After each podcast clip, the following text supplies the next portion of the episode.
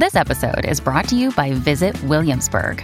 In Williamsburg, Virginia, there's never too much of a good thing. Whether you're a foodie, a golfer, a history buff, a shopaholic, an outdoor enthusiast, or a thrill seeker, you'll find what you came for here and more.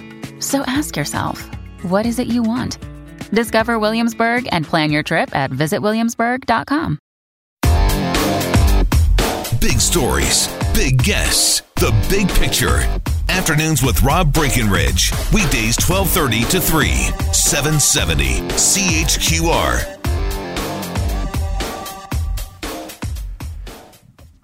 Well, good afternoon, friends. Welcome aboard. Afternoons on 770 CHQR. Rob Breckenridge with you uh, on this Monday afternoon. A lot to get to today. We will hear from Dr. Deena Hinshaw coming up at 3.30. We've got a uh, federal fiscal update happening this afternoon. Plenty of other issues to get to. Of course, our number here, 403-974-8255. That's the number to call or to text. So I, I do want to start off by saying, now, as you may know, I was uh, off last week, Wednesday, Thursday, Friday. Uh, I was on the air Monday, Tuesday, and I, I, left things a little kind of up in the air, sort of cryptic, because I, I, signed off on Tuesday.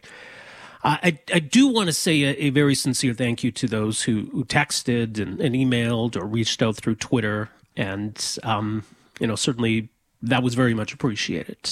Uh, you know the kind words and the um, and and that general sentiment. So yeah, as I said, it was, it was a little bit cryptic uh, as I signed off the air on, on Tuesday and I've been dealing with this situation, and, and, certainly was at the time dealing with this situation um, that was causing a lot of angst, a lot of stress, a lot of concern, and it was kind of an ongoing situation. It's been an ongoing situation pretty much for the entire month of November. And, and been debating whether or how to talk about it because partly because it's an ongoing situation. I think if you're going to sit down and tell a story about something, you know, you, even even a personal story, you, you'd rather be at the end of it so you can say this is what happened. Uh, and and I suppose technically I'm I'm still not at the end of this story, uh, but but I do feel I should talk about it, and and certainly it's not just my own experience, uh, but I, I think it's an experience that a lot of people are going through right now, and there shouldn't be any stigma around it or or talking about it. And I think in in dealing with all of this, maybe there's some some valuable lessons, perhaps, or or just some advice, or or just something maybe maybe people can relate to.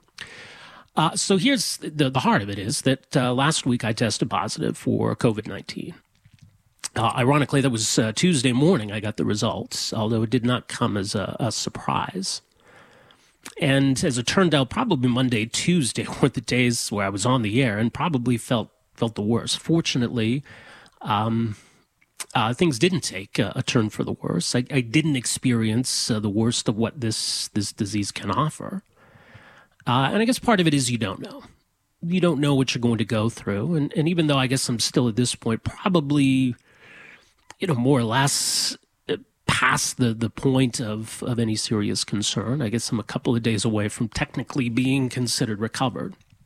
You just, you don't know and it's it's an odd disease. It, it, the way it manifests itself, it, it can be so different.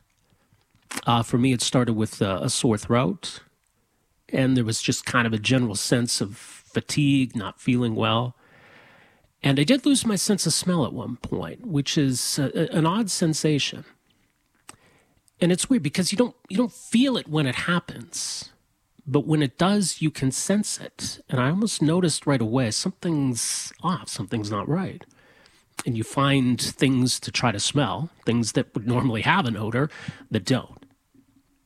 So now it's not just that you're dealing with a, um, a respiratory illness. Now you're experiencing neurological symptoms, which is a little more unnerving. And you hear the stories about people lose their sense of smell or taste, and it's it's gone for a prolonged period of time, or when it comes back, it comes back in a weird way, or things don't smell or taste the way they once did. That's the thing with this disease; you just you don't know. So I was fortunate; uh, I I wasn't knocked off my feet by this disease. I suppose relatively mild symptoms. But like I say, this has been an ongoing situation, so it, it, it was almost in a way not as much about me it's everything else we've been dealing with. I was the third person out of four in this household uh, to come down with COVID. So, as I say, we're not quite at the end of this story. We're not quite at the finish line here. And it's been a very slow drip. And I think that's what's been especially challenging about this whole situation is is how long this this all stretches out and what it's like to to live in a household where you're apart from everybody else. You can't be with your loved ones and you don't know what each day is going to bring. It's it's really it's been really really difficult. Unfortunately, um, as I say, I had relatively mild symptoms, and the same is true for my son and daughter, uh, who are uh, 14 and 17 respectively. It began earlier this month. I suppose technically it begins in late October when my son was exposed. Uh, he ended up testing positive. And it speaks to that, that daily frustration and, and worry that you have in not knowing what you're dealing with, not knowing what the next day is going to bring. It was 10 days it was the day before my son was officially considered recovered that my daughter started with symptoms. That's how long it took before case number two arose in our household. And then for my wife and I, that reset the 14 day isolation clock. And then about a week later, I came down with symptoms. And it's, it's weird in that sense. It's weird because when my son tested positive, I felt that I was probably the most likely to get it maybe my wife. And as it turned out, it was our daughter, which seemed really strange.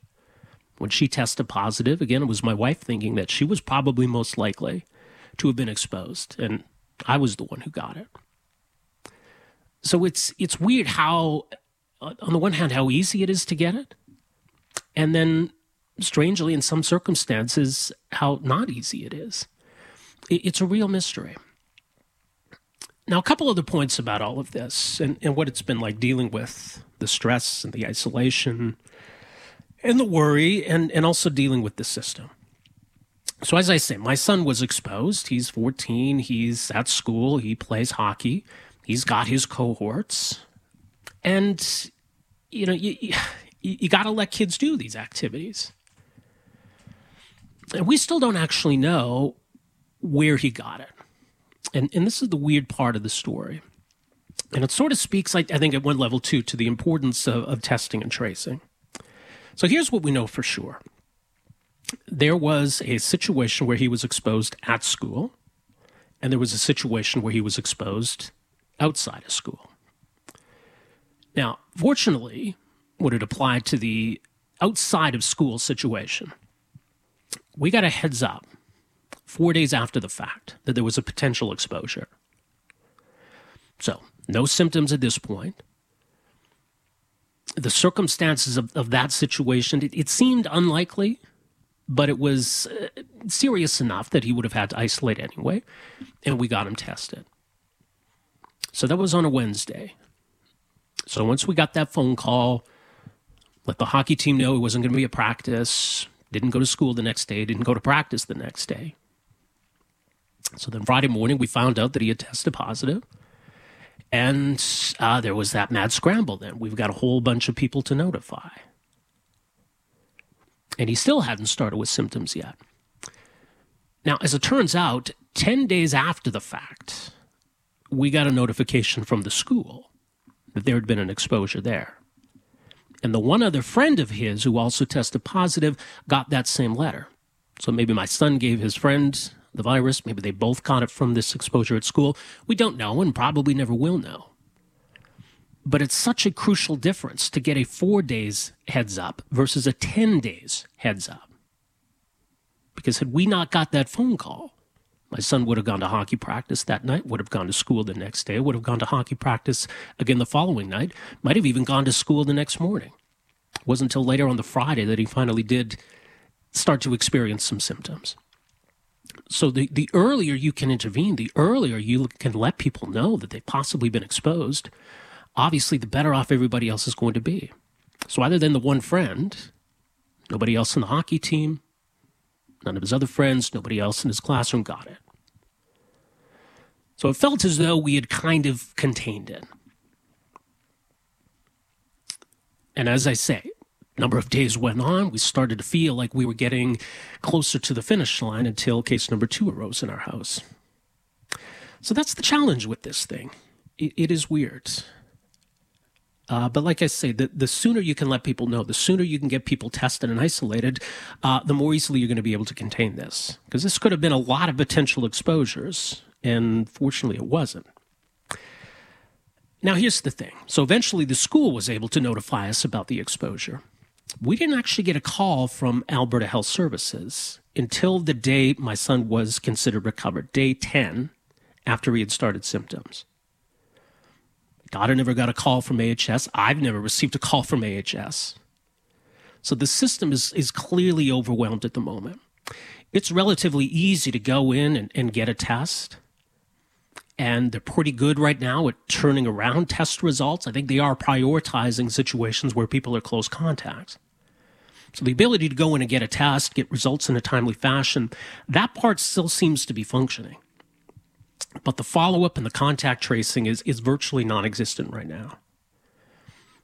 People that are able to do it on their own, that is the contact tracing to realize, okay, here's a positive case, who needs to know about it? If people are being diligent, that can make a difference, but it's it's certainly completely collapsed on the AHS side. And I will say about testing too, because I know people raise a lot of questions and, and doubt about PCR testing. And this is just our experience. So when we were notified that, that our son had potentially been exposed and we got him tested, we were able to get him in really quickly. And when it came back positive, we almost didn't didn't believe it. Well, how can that be? Right? I mean, he was the only person in that situation that, that tested positive. He's not showing any symptoms until he did. Uh, the rest of us, we got tested later on. Those all came back negative.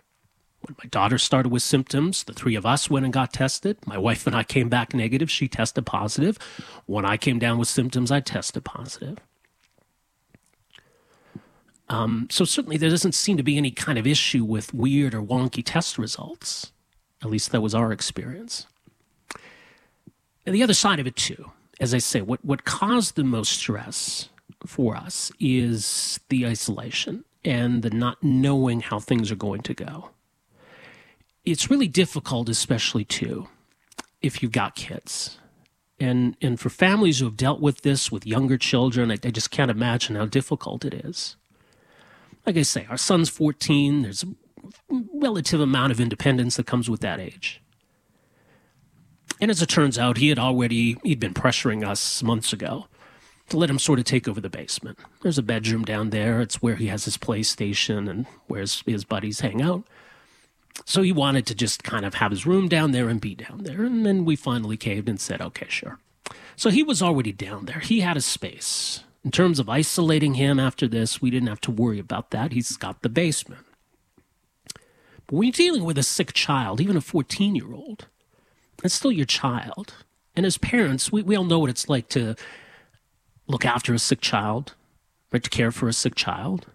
And the teenagers who, when they're healthy, you know, sort of cocky and independent and, you know, sort of roll their eyes at mom and dad. When they're sick, it, it's, a, it's a different situation. So my son's 14. He's young, he's healthy, he's athletic. And we weren't overly worried about this, but it, it did hit him pretty hard in the first couple of days that he had spotty aches, chills, just really felt crappy. And he was kind of scared, right? This is brand new. You don't know what this is going to be like. And so that hit home. That was hard. That my sick child is, is alone in the basement and not knowing what, what the night has in store. We can't go down and be with him. You can't go and lie there with your son. It's tough. It's hard as a parent. You know, you can put on the N95 mask and go down and see how he's doing, bring him a snack. But you can't be there. You can't be there with your child. And it's hard on them and it's it's hard on you as a parent. Because that that's what you're supposed to do. So that that was really hard. That was really difficult. And it really took a toll. Now fortunately he got better pretty quickly, as it turns out. And just, just dealing with that, that isolation, right? Not being able to go out, not being able to, to get outside even. It was tough. And for my daughter as well, having to sit down with her and say, look, your son or your brother has tested positive. We got a lockdown for two weeks. So she went through that as well. On top of that, getting sick after the fact. Uh, and that was stressful for her. She also lost her sense of smell, which again, you know, it's it's it's a weird sensation, and it's it's unsettling. So yes, there, has been a lot of stress in this household, and a lot of stress on me, and, and worrying about my kids, worrying about my wife, even worrying about myself to some degree, and just being caught off. Right, as as everyone's now in a position, I think, where we're staying home more you want to lean on, on your family, you want to lean on your household. You know, th- those are your rocks, those are your people. So to be in a situation where for weeks on end, you're all kind of living apart, living alone, it's it, it's it's a challenge. It's difficult, and like I say, it's been stressful. So uh, I do want to say um, uh, a special thanks because uh, we've got some great people in our lives uh, who we've leaned on a lot this month in terms of you know dropping off groceries, dropping off care packages. It's been incredibly helpful, and uh, just am immensely appreciative to, to those people who have, have, stepped up and reached out and just you know what can we do to help out. It's been incredible and, and heartwarming. Uh, so I do want to say that.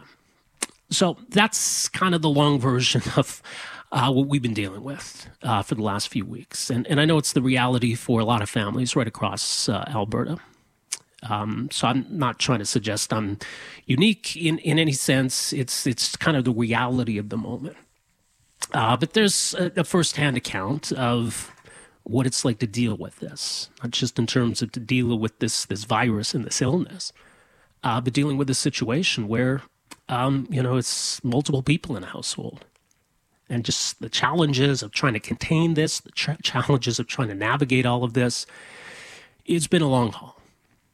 So there's the uh, longer explanation for uh, what I'd alluded to last week and I was off for a few days. So fortunately, uh, feeling better.